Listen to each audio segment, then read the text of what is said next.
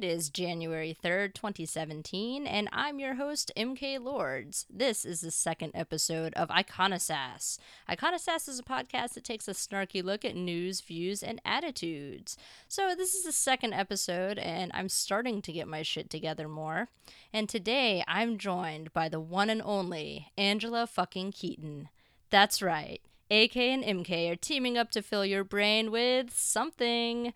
We have a sweet and salty agenda in store for you today, but first, how the hell are you, Angela?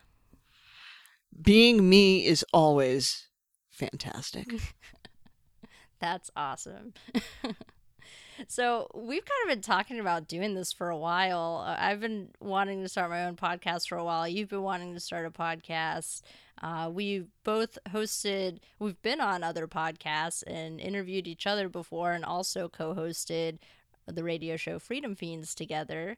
So um, I think it's it's about time that we branched out on our own. It's the full Freedom Feens domination of LRN.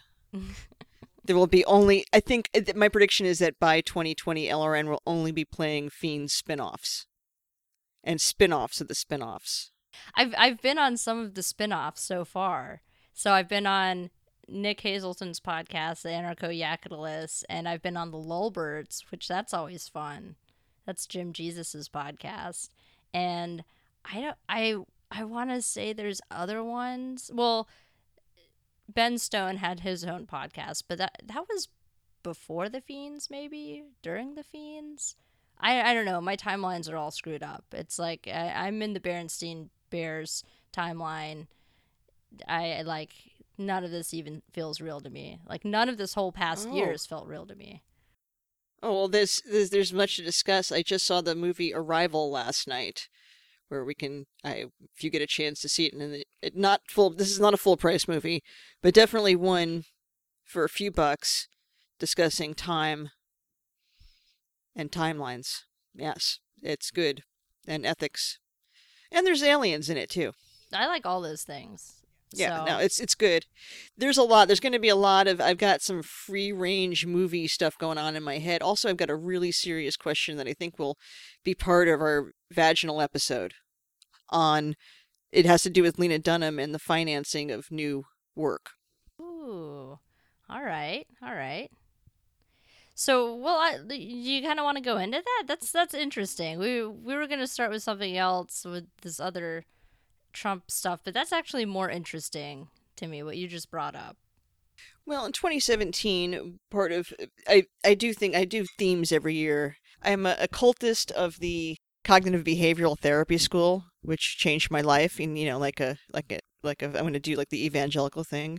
You know, just come to this and all will change.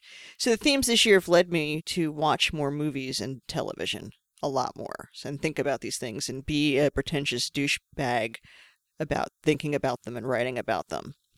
So I've one of the things that I have done recently is watch a, and then this has really occurred to me because, it, and I think too, if if people are following us because of they they know us as libertarians, Lena Dunham is the Paul Krugman of American popular culture meets high art TV.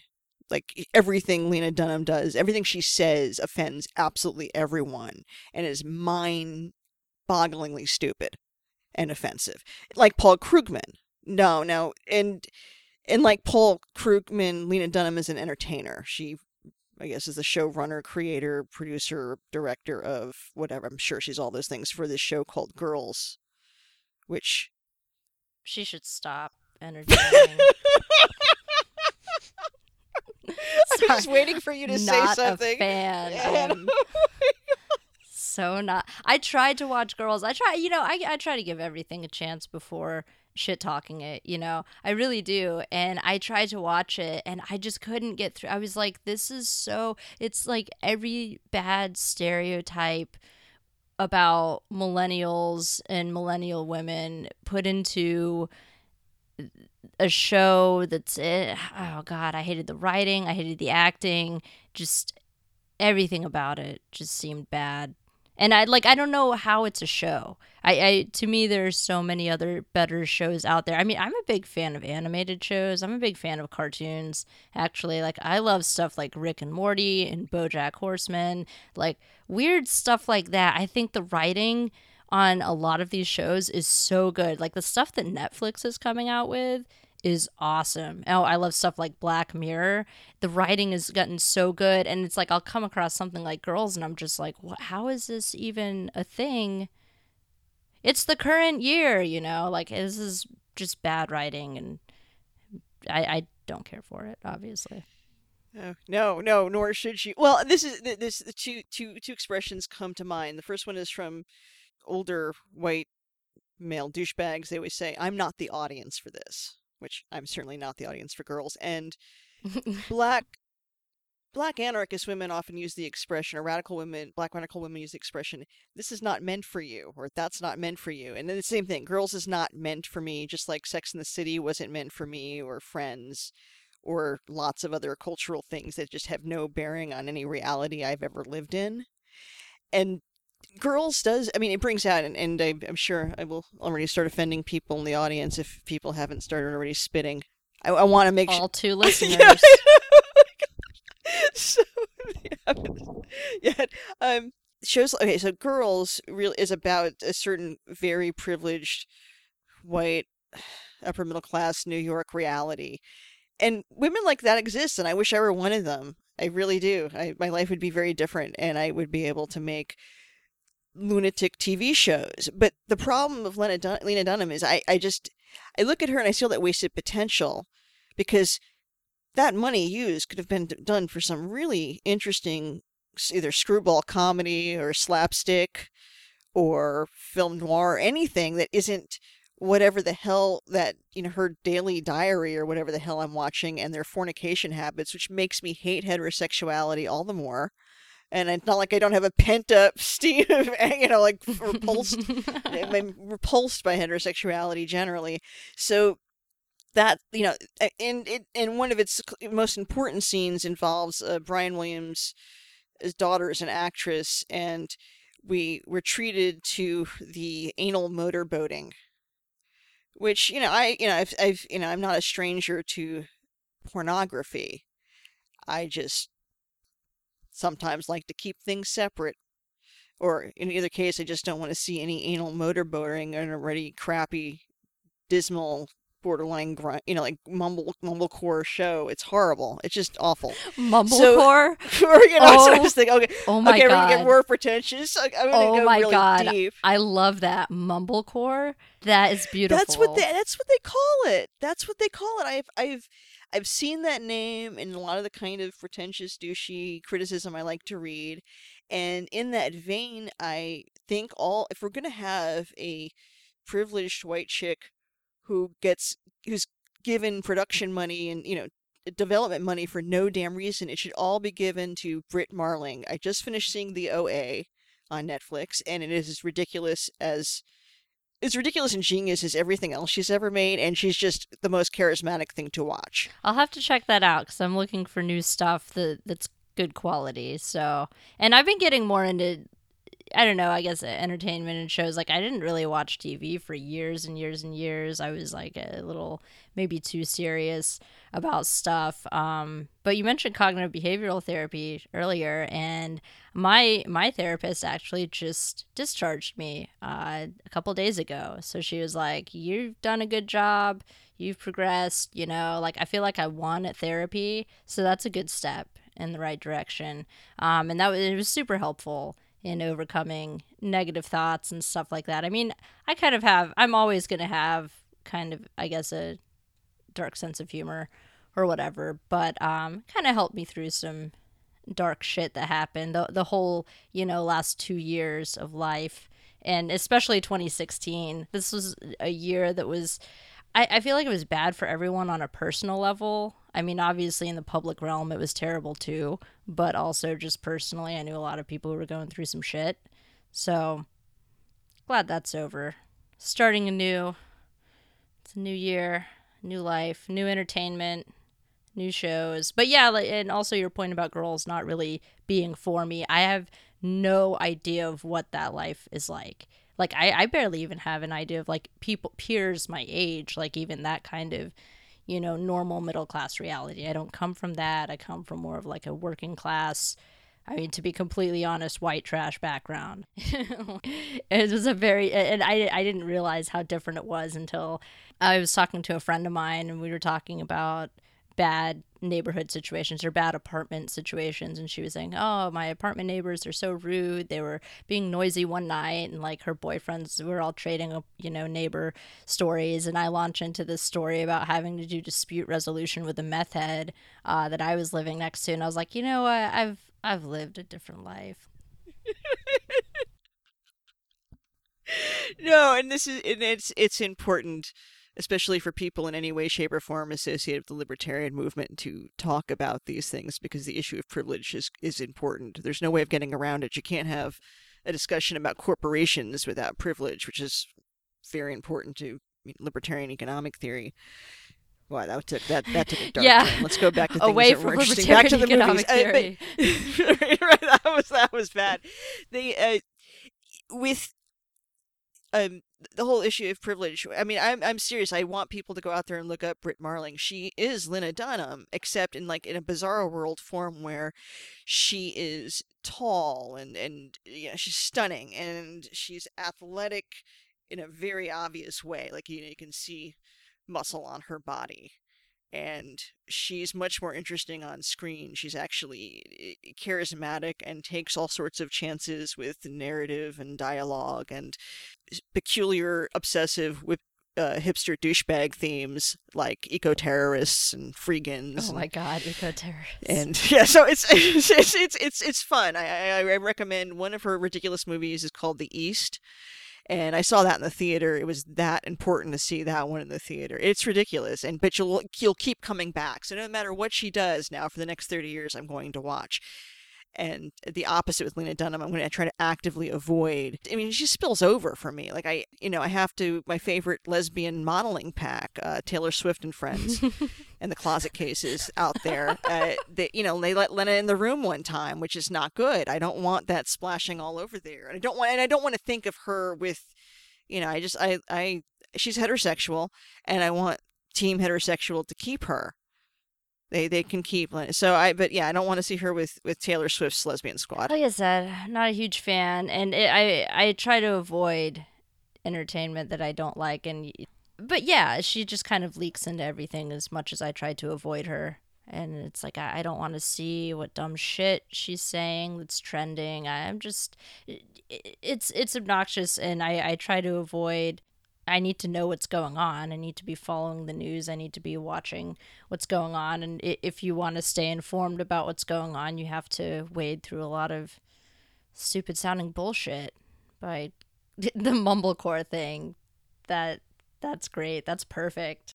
Yeah, I don't know where I first read that, but it's it's out there. If you Google that, it will lead you to a few different actresses too, and some other really garbage things that are pretentious and douchey to watch, which are some of the best things to watch right now. So I invite people to to go do that. I want people to do that. I want the two people listening. There's still two. I hope we haven't lost them yet. I don't know, man. Bringing up Lena Dunham, that's a way to lose anyone.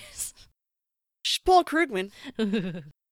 And she's and you and she's a uniting figure. If you on social networking, you'll see many different kinds of people coming together to hate her, and it's a wonderful thing. This is something. It, uh, unfortunately, uh, it made me think of the latest political situation wherein all these all these research polls came out and they were saying that this past election was one where people were moved to vote out of complete negativity. They were moved to vote against candidates rather than for them because the both of the major candidates in the states were just universally hated. And uh, of course they were. I mean we had hillary clinton and donald trump. I mean i, I like what i couldn't have written like a dystopic nightmare reality like that but that that's what we got so people were not motivated by any goodwill towards each other democracy or pride in their country or any of that bullshit they were just like i hate that motherfucker and i'm going to vote against them and um so now we have things like a reality TV star as president, and we have things like Pissgate. I don't know if you want to talk about Pissgate. First of all, I want to I want to make it clear this is a very sex positive podcast. I don't care what people are into. They can be into whatever. He shouldn't be shamed for wanting to be pissed on by Russians. Like whatever. Whatever you're into, man. I'm more worried that that guy's going to be bombing people and whatever else. I thought it was funny how people were freaking out when when the news, the not news dropped and everyone was like, "Oh, this is just fake news. This is bullshit." Okay, so you can say whatever you want to say about BuzzFeed and some of these other sources, but they made it pretty clear that it was unsubstantiated claims. They did say that several times. they just published it because it was sensational. Well, I mean, are people? And this is not my. This is not in my professional.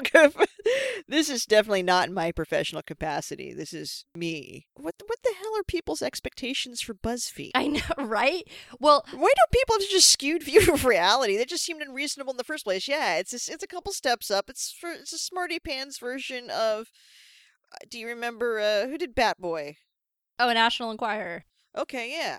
Bat Boy. Yeah, well, Breitbart's the same way. Like Breitbart's like tabloid level journalism. But what I did find interesting, I so I, I read the BuzzFeed article. Um, the journalist put his PGP key out there, and I was like, wow, BuzzFeed journalists are using PGP keys. Like, I'm kind of impressed by that. I'm not even gonna lie. I think that's great. More people should be using encryption. So PGP, so not to bury the lead, but that's pretty good privacy. It's encrypted email. There are tutorials on how to set that up. I had it set up for a while. I set it up through Thunderbird. There are other programs out there too. I, have written a bit on encryption and stuff like that. Um, but yeah, that's one of the most oldest and tried and true ways of uh, communicating through encrypted email. But yeah, it's BuzzFeed. Come on, people. Are there standards for anything anymore? Journalism? Yeah. were there were there ever. not after this week. you even had no. people talking about like oh this is the way the discourse has gone. It's like uh, you know to be honest like journalism has always kind of been there's always been trash. Yeah there's always been like yellow journalism and there's always been sensationalist garbage and rumors peddled as fact. And i mean i just think it's hilarious that it pissed him off so much. He went into a Twitter storm. Hopefully, he just spends all of his time bitching on Twitter and not making any serious decisions. That would be wonderful. That's the silver if lining the, yeah. in this. That would be great. I would I would vote for that. I would come out if he did nothing but just be ridiculous clown guy. Though I mean, we still haven't. I mean, the serious parts of the discussion no one wants to get to. He put in the head of what ExxonMobil as Secretary of State. No, no, I, this I don't. You know, well, I mean, it's like uh, I mean, I'm saying okay. I guess I'd rather have big oil than the Clinton State Department, but that's like saying, oh, I'd I'd rather be shot than thrown off a building kind of discussion.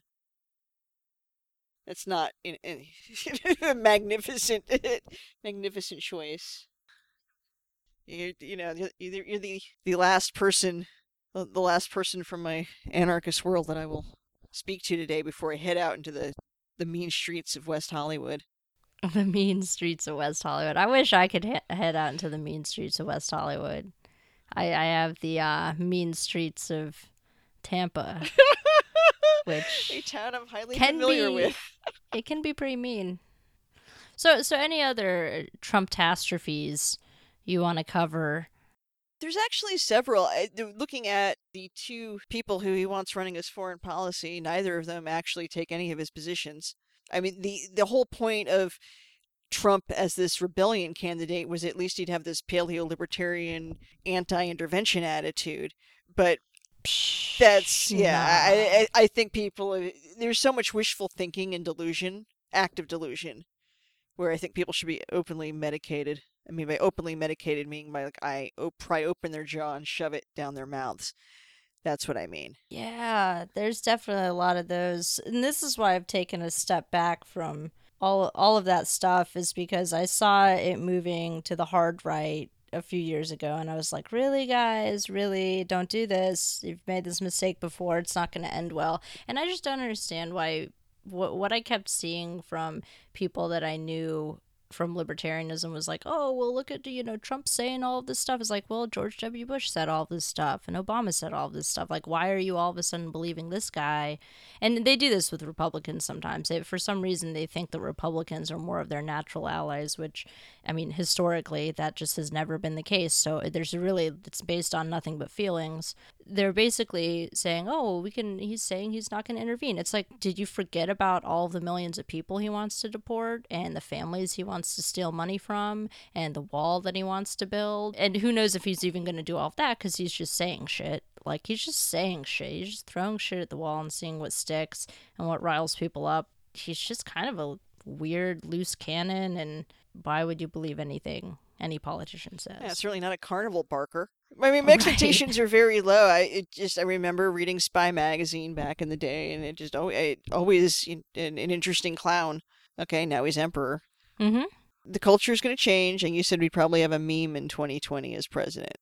Oh yeah, absolutely. We're gonna be running memes next election cycle. Like we we made it, it th- and this happened quickly. Like I had a feeling we'd have a reality TV star as president eventually, or like a wrestler as president eventually.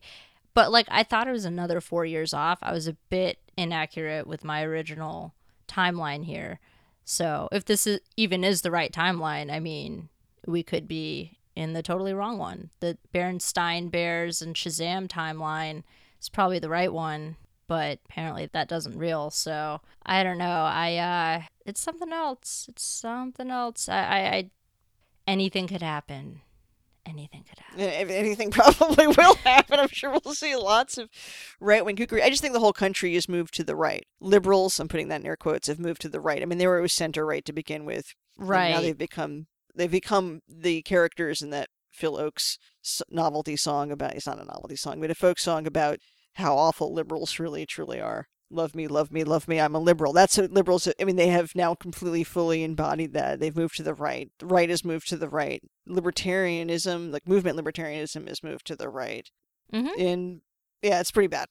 It's not good. And and yeah, I've been saying that for a while. Like there there hasn't been a true leftist movement in this country, and it's been forever. It's you know arguably decades. Um, I mean, you had the anti war left for a while under Bush, but that kind of dissipated. And even a lot of that was, I mean, on war it was good, but, uh, you know, on some of these other social issues, not so much. And I'm not buying this narrative. The narrative I keep hearing, and this is the one that pisses me off the most, is that, like, oh, well, he won because the left abandoned working class whites and it was because of their liberal elitism and they're looking down and they're sneering at these poor white people. Okay, hold up. I come from that. I come from the working class white people and they don't give a shit about being called racist. They're not these delicate snowflakes that you have to worry about protecting their feelings. They don't care if you call them a racist. Some of them are kind of proud to be a racist. You know how many Confederate flags are down here? Or where I come from, which is actually in the panhandle of Florida, which is lower Alabama, they don't give a shit. They look down on liberals and leftists as much, if not more. And gay people and black people and, you know, other minorities, they think Mexicans are taking their jobs and shit like that. I mean, these are, who cares? I like, honestly, I don't care that these people are losing their factory jobs. I mean, I, I don't have a whole lot, whole lot of sympathy for them. They haven't done much to get themselves out of the situation that they're in. Uh, internet's free in a lot of areas. You can educate yourself, although public school is terrible and it's arguably very bad in some places. Um, with the internet, you have the ability to educate yourself, and these people are choosing to be victims. They're choosing to not educate themselves, and you know, not get out of their little bubbles. And I mean, that's true for a lot of people, but to say that, oh, well, that's why you won, that, that's simplistic. And there's a lot of reasons. I mean, I think some cases, maybe some people are just still a little bit racist and sexist. I mean, this, you know, soon to be president in a week, shit, like a week, is talking about grabbing pussies and. Yeah stuff like that. I Ugh. mean, that's what people put in the White House. They they chose to disregard that basically, as as though it's not a big deal. It it just underscored how horrible Hillary Clinton is perceived. I mean, how, how awful everyone thinks Hillary Clinton is. Is that Donald Trump got elected? Yeah. He could have been a frog on a stick, and he would have gotten elected, which is what essentially they elected—a frog, you know, frog thing. a frog thing. A frog thing I'd, pissing I on himself. I would have rather had Pepe the Frog me- meme. You know, I would have rather had that than what we have. But uh, sorry, I don't, I don't even know what that noise was. That's just the noise. it's no, it's I know it's the, it's the noise of being an anarchist in in early 21st century. All I know is I'm gonna booby trap my pussy. Oh, I did. shit. no- It's not getting grabbed. It's a safe space from that shit. I've erected a paywall around my life and make it very difficult for men to involve themselves in it unless they work under me. there you go. That's it's just how I that's how I do it, and I am happy to hire male submissives if they're truly submissive in some category. But I don't. When I say hire, I mean they have to prove themselves worthy of being submissives, which means they're going to have to give me a lot up front. Yeah, yeah, and, and you know, you, you should have a lengthy interview process. For it'll, it'll involve them giving me cash. That's how I want it done. That's that's that's that's my the next the next frontier because I've, I've given up entirely on any change in this uh, current system, and since the meltdown isn't going to happen quickly, it's going to happen in slow motion, where we just grind to a horrible second world status. And what I mean by that is just lower lower standard of living for what we consider middle class, and I realize that's might be different for different people. I don't pretend there's some objective standard there. It's so no, I've given up on that. So I'm just more interested now in, you know, finding the right hair color, getting better shoes, keeping my weight below my IQ. That's about what I want. That's really, really what is best to hope for. I just want to look better at the end of 2017. I, but, I mean, I actually I feel I feel horrible for everyone because I, I 2016 was one of the better years of my life. Really something uh, to to see how things had developed. So, and I credit that to therapy, cognitive behavioral therapy, CBT, not the other CBT. not the other CBT. I have to make that clear for the one person who might be still there. The other one. Yeah, I just there's not anything I can do other than in my professional life I have certain plans of action for what should be done next for the anti-war movement, but just generally I don't I don't foresee much changing and things will only get worse. Obama left Trump in a perfect position with all kinds of new and expanded powers. Oh yeah, I think it's only fair to shit on Democrats for a bit here and talk about the expansion of power under Obama because this is what happens. This is what happens when you say you want the executive branch to have basically unlimited power. He's deported millions of people. The drone strikes went way up. Arms arms sales across the world got so out of hand. And if you were worried that a right wing theocrat was going to one day take power, why would you embolden that position of power? Why, like, why would you keep increasing it? And here we are. And who knows what he's going to do? Now we have this weird loose cannon uh, because liberals didn't want to rein in their guy because they fell for his bullshit too. So, yeah, I mean, I think I, I'm done with movementism in general. I'd like to just kind of work on myself personally and try to be the best person I can be. And,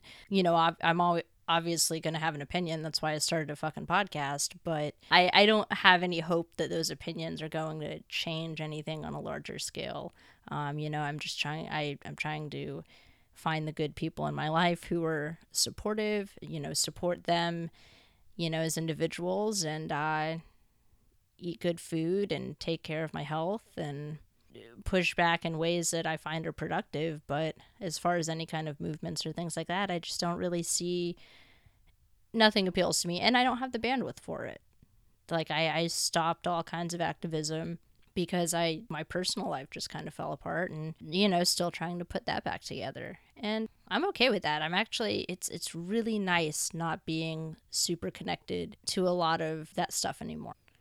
Onwards and forwards.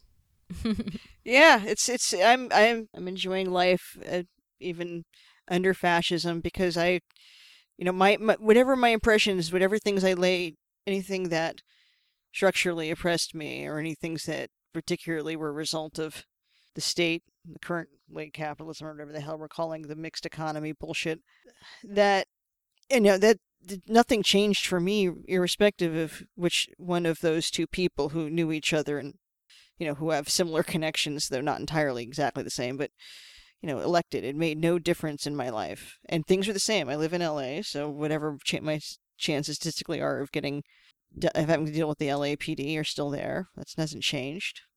My money, more of my money was going to go to bomb children with either candidate. It didn't matter. They're just gonna. They're still gonna torture. I mean, they're still gonna torture people. Mm-hmm. Still gonna prosecute the war. They're still gonna rationalize the police state. What possible? Di- I mean, what what difference could it possibly make? Yeah, this one will be more entertaining.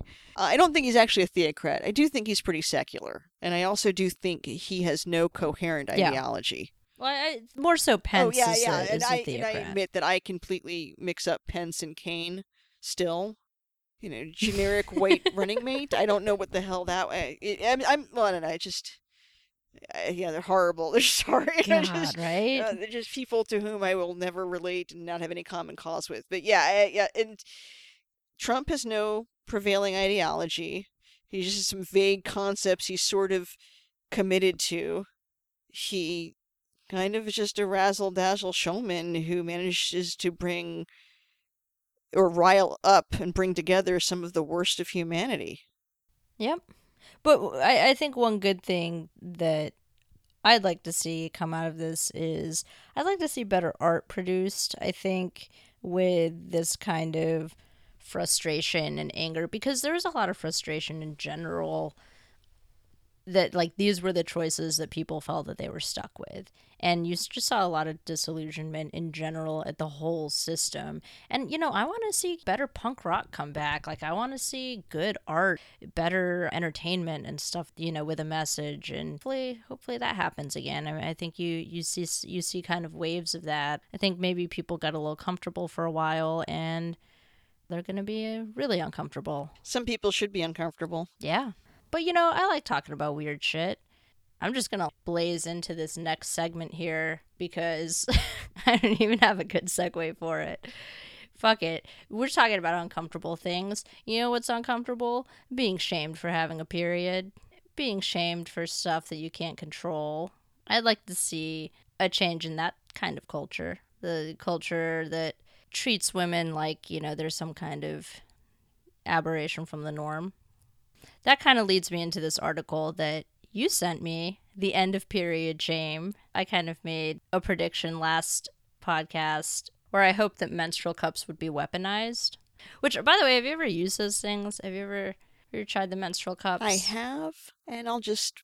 I don't know if the audience is really ready for that experience. It's okay. It's okay. There's no shame. There's no shame in some shit that just happens to you. You have no choice with. I remember wa- looking forward to my period because I was kind of a late bloomer. All my friends had gotten their periods, and like it, it's seen as like this. Oh, it's the mark of womanhood or whatever. And then there's all this like kind of mystery around it. But then as soon as I got it, I was like, God, fuck this shit. I hated it so much. I had so much resentment and hatred and anger about it. I mean, they still tax shit. They still tax things like pads and tampons in a lot of places as if it's a luxury good, as if it's something that, you know, you're choosing to get. It's like half the population experiences this with, and we don't have any control over it. Of course, we think there shouldn't be any taxes in general, but this is like one of those things, like for real, why, I mean, it's something that's absolutely necessary. And yeah, I've used those cups, um, and I think they make great weapons. I think they should be marketed as weapons more so than this eco-friendly green crunchy hippie thing because they're the most metal way to have a period. It's a little silicone cup and you stick it up there and the blood goes into it. And you, you gotta like take it out. And you it's kind of it's a little uncomfortable to do like if you're in public or something and you have to use a public restroom because you have to use one of those stalls that has a sink in it. Because you can't just whip it out go out and like dump the blood. There's just no it's not super sanitary you know? I mean it's sanitary when it's in there but like it, the whole cleaning of it and stuff. And then you know if you clean it properly it's fine. But it was a bit much for me but i felt metal as fuck. So I, I love this article. I, I want to kind of bring attention. This is on thefader.com it's called the end of period shame. And the subtitle is artists activists and entrepreneurs are changing how we talk and think about menstruation. And it's by ruth saxelby with illustration by faye orlove. It's got a nice little pretty picture of all of the different feminine products and uh you know kind of blood splattered I think it's great. It kind of starts talking about the menstrual cup and people are like, oh, well, the menstrual cup's great because it's not doused in chemicals. It doesn't fill up landfills and stuff like that. It's kind of talking about this song by Jenny Hval on her new album, Blood Bitch. And which I love the name of that, by the way. And her sensual song denounces the shame surrounding menstruation. And I'm all for this. I think this is great. Maybe it is uncomfortable for people, but why do why is it uncomfortable for people? Why is something that the, happens to people that they have no control over uncomfortable? A bunch of shit women go through is uncomfortable. The uncomfortable part is the pain, shooting, numbing pain in one's thighs. The horrible, horrible cramps from deep inside the center.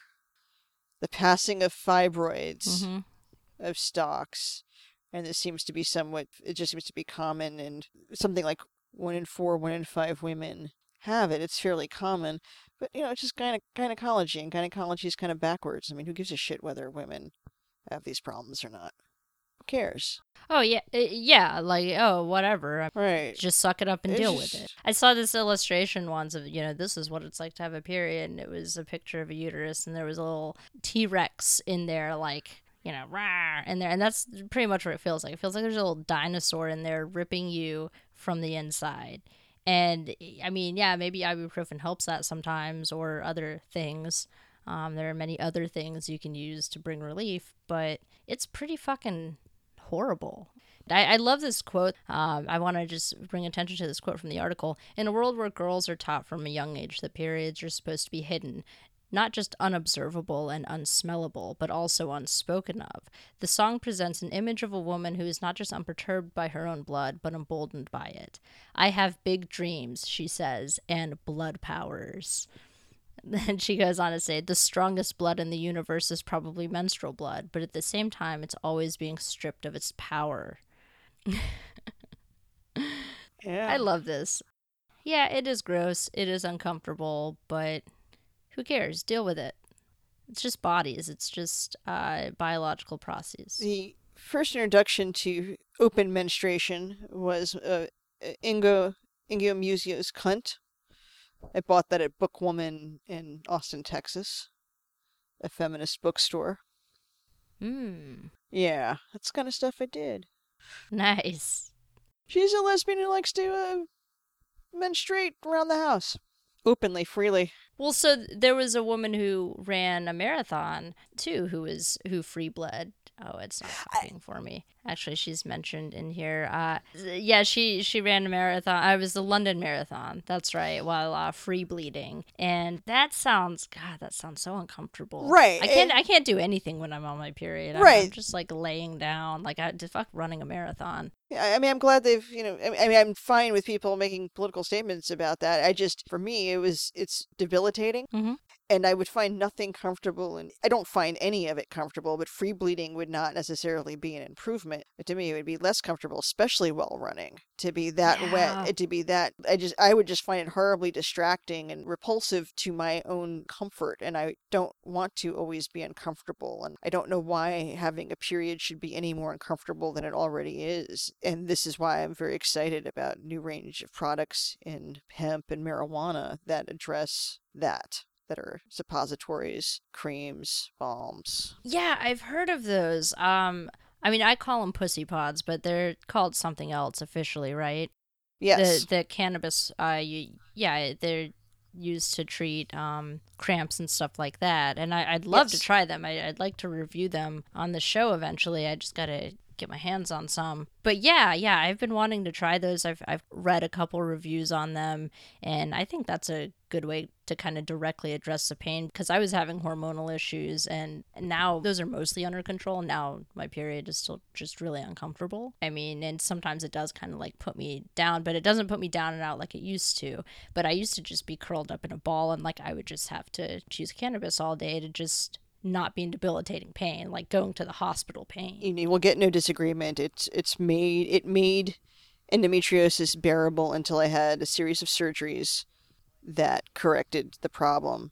Though well, this is something I say, just, you know, I had just about everything from acupuncture to whatever, laying of hands on me to try to fix the endometriosis. What fixed it was a surgeon, a really good gynecological surgeon the treatment of very good Western, you know, like a very high quality Western medicine is what fixed it. And that's not necessarily that other things don't work or whatever. I'm just saying that in my case, that this that was something that it, it needed that kind of treatment. And I know just most women are not going to get that. Yeah, modern medicine is is amazing. I mean, I'm all for you know natural remedies and shit like that, but it, it really only goes so far. Right, and I, there's you know many of these uh, different kind of healing, different cultural forms of healing. They do great, wonderful things for certain things. Just for this thing, I definitely needed this to be addressed. But if you're gonna go, I'm not I'm not crunchiness. I am very disciplined about my own issues with weight, but going with very few processed foods, you know, going closest, doing a whole lot of high raw vegan. I mean, not exclusively, but doing that kind of food does seem to mellow some of endometritis. I mean, like there's enough folk evidence in my life, anecdotal evidence in my own life to say that this is true, and from other women, you know, from other women hearing this, that diet full of lots of raw vegetables, lots of vegetables. Mm-hmm. And, you know, attentive to that will help tame some of the, it won't cure, it won't make the endometriosis go away magically, but it will temper some of those symptoms. It's great that people are talking about it in, in whatever ways they're talking about it, whether you want to make period blood art or get, go crazy with it and free bleed through a marathon. Those are the kind of more on the extreme ends of the spectrum. And maybe you need some of that to kind of force the conversation. But when you have more moderate approaches too, that's also beneficial. And what it does is it leads to innovation, it leads to better treatment for women's health, better medical treatments, but also better inventions. You have things brought up in this article, Thinx, which is period proof underwear, which I, I get fed ads for those all the time and i'm kind of curious about those. I'm like hmm. Because i i mean the free bleeding thing i get it but it's not something i'm interested in doing. Uh, i'm a kind of sanitary person and like i don't want to like I, I think it's kind of funny and you know to make edgy jokes about that. I just i mean i just don't find it at all physically comfortable. I'm not thinking if anyone else's comfort i'm not thinking yeah of it's taboos, really uncomfortable i don't care I, i'm not a sensitive person i'm not sensitive Yeah. to others anymore i don't care so it's not about them, it's just about my comfort, and that's not going to be comfortable for me. Gynecological health is something I would feel strongly about. Why I would be excited for a truly free market in that, in a world where there weren't as many restrictions and structural hierarchies that keep people from reaching their full potential. Can we get rid of the fucking tax of all the taxes? Also mentioned in this article in July 2015, the Canadian government scrapped the tampon tax, which is the sale tax on feminine hygiene products because they were categorized as luxury items. And 40 states still tax tampons, pads, and menstrual cups. How are they luxury items? How, are, yeah, how are they luxury? Like, oh, wow, I feel so luxurious, like every, Uh, once feels a month. terrific. It feels great. I'm, I'm so pampered. that large mass of gelatin that just flopped out to my thigh. Oh, look, it fell out of the underwear and dripped to my knee, even through two pads. I love it when it sneaks Yay. up on me when I'm in the middle of a busy day and comes early and I'm just like everything's going wrong and then you know my favorite pair of underwear gets ruined again yeah. Because it Oh, uh, snuck yeah, up on you. Oh, that's it's Luxurious. Really, it's, it's like yeah, no, it's no, it's a fucking horror, and it's entirely unfair, and it should at this point in human history be preventable. And I do realize that there's forms of birth control pills and other contraceptives people have experimented with to make periods not inevitable during our reproductive years because that takes up. I mean, I mean, I've lost years of my life to my menstrual cycle. Yeah. Years. Yeah, exactly. Eh, like you you don't think about like it's basically I mean maybe you can still work and stuff like that, but I never feel like I'm at peak productivity. It's like getting sick once a month basically. And I mean, yeah, you can regulate it more with hormonal birth control and stuff like that, but I, you know, I've even tried that and that kind of made things worse in other ways that also affected my productivity states and so, you know, in some sometimes that's just not an option for people. And then if you get into what women have to go through in prison, I don't know if you've looked into some of that, how difficult it is to get feminine hygiene products in prisons. It sounds I mean, prisons are already a nightmare, but the struggle that women have to go through to get access to something that they absolutely need, that is absolutely not a luxury item, it is an essential, vital thing for them to have, to have basic human rights. It's horrific. I, I just think if this was something that affected everyone, this wouldn't even be an issue. There wouldn't be these weird taxes. There wouldn't even need to be a fight for it. I mean, I didn't. The audience right now is that don't believe in any taxes.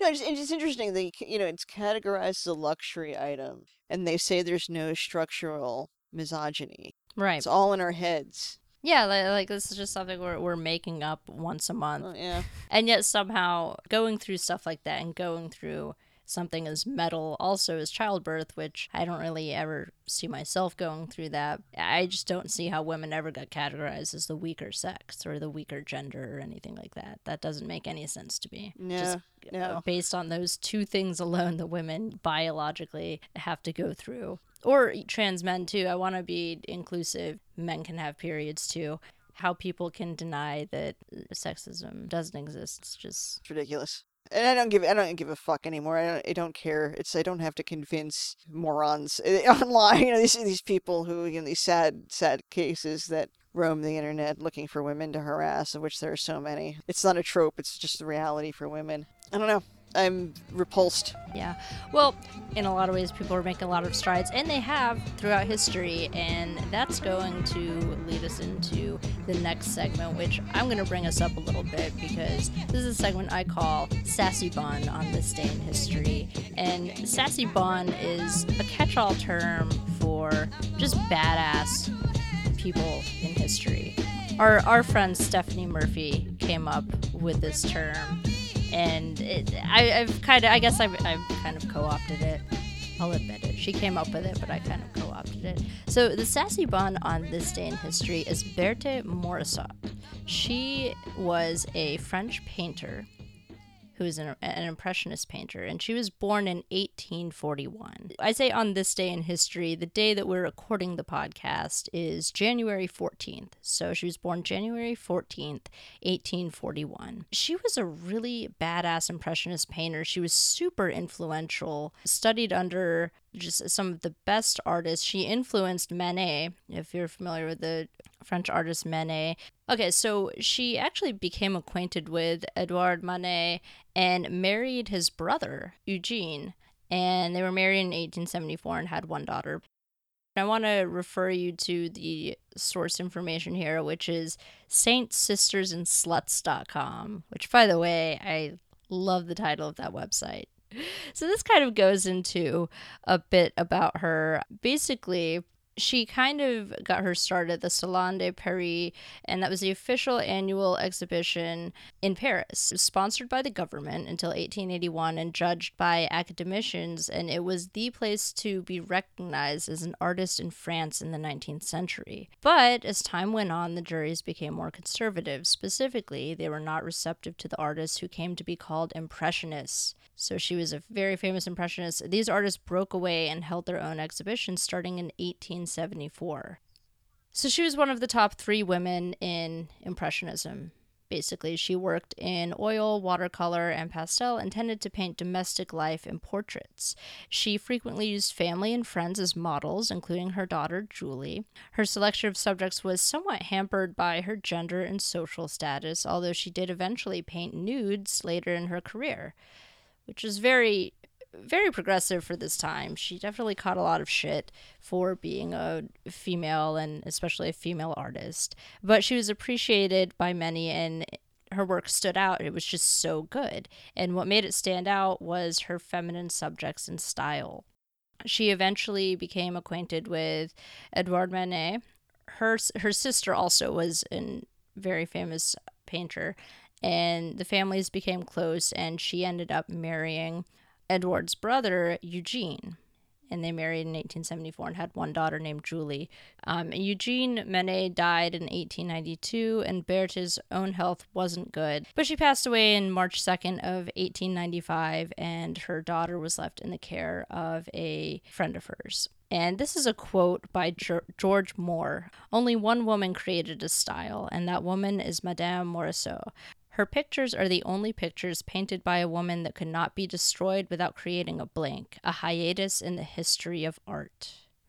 So that's our sassy bun on this day in history. Berthe Morisot, French painter and impressionist. And would you like to add anything to that this was all uh, just to for reference these were all quotes from saints sisters and sluts.com i did a little bit of art history in college but i had not i had not heard of her Oh, I've not heard of her either until I saw your show notes.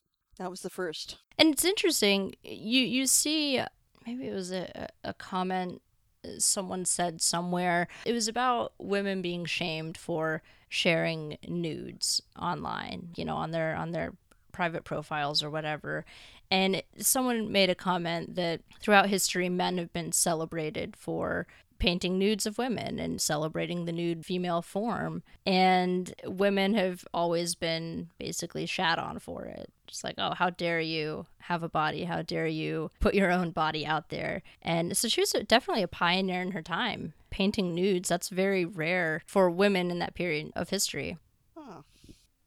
And I think we found our silver lining for this episode. It started off on a rough note, and I think we covered the spectrum of topics, quite a broad spectrum of topics. So I think this is probably a good point to wrap things up.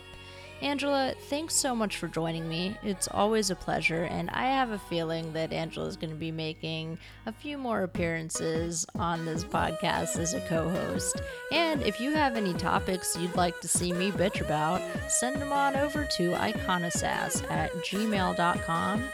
You can also follow the podcast at iconosass on soundcloud.com. So I hope you enjoyed this episode, and I'll be catching you later.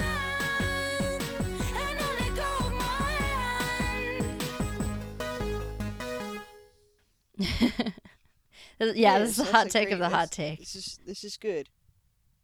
There's no well. It's just like there may be some of that unintentionally someday. Free balling, free bleeding. We're free bleeding.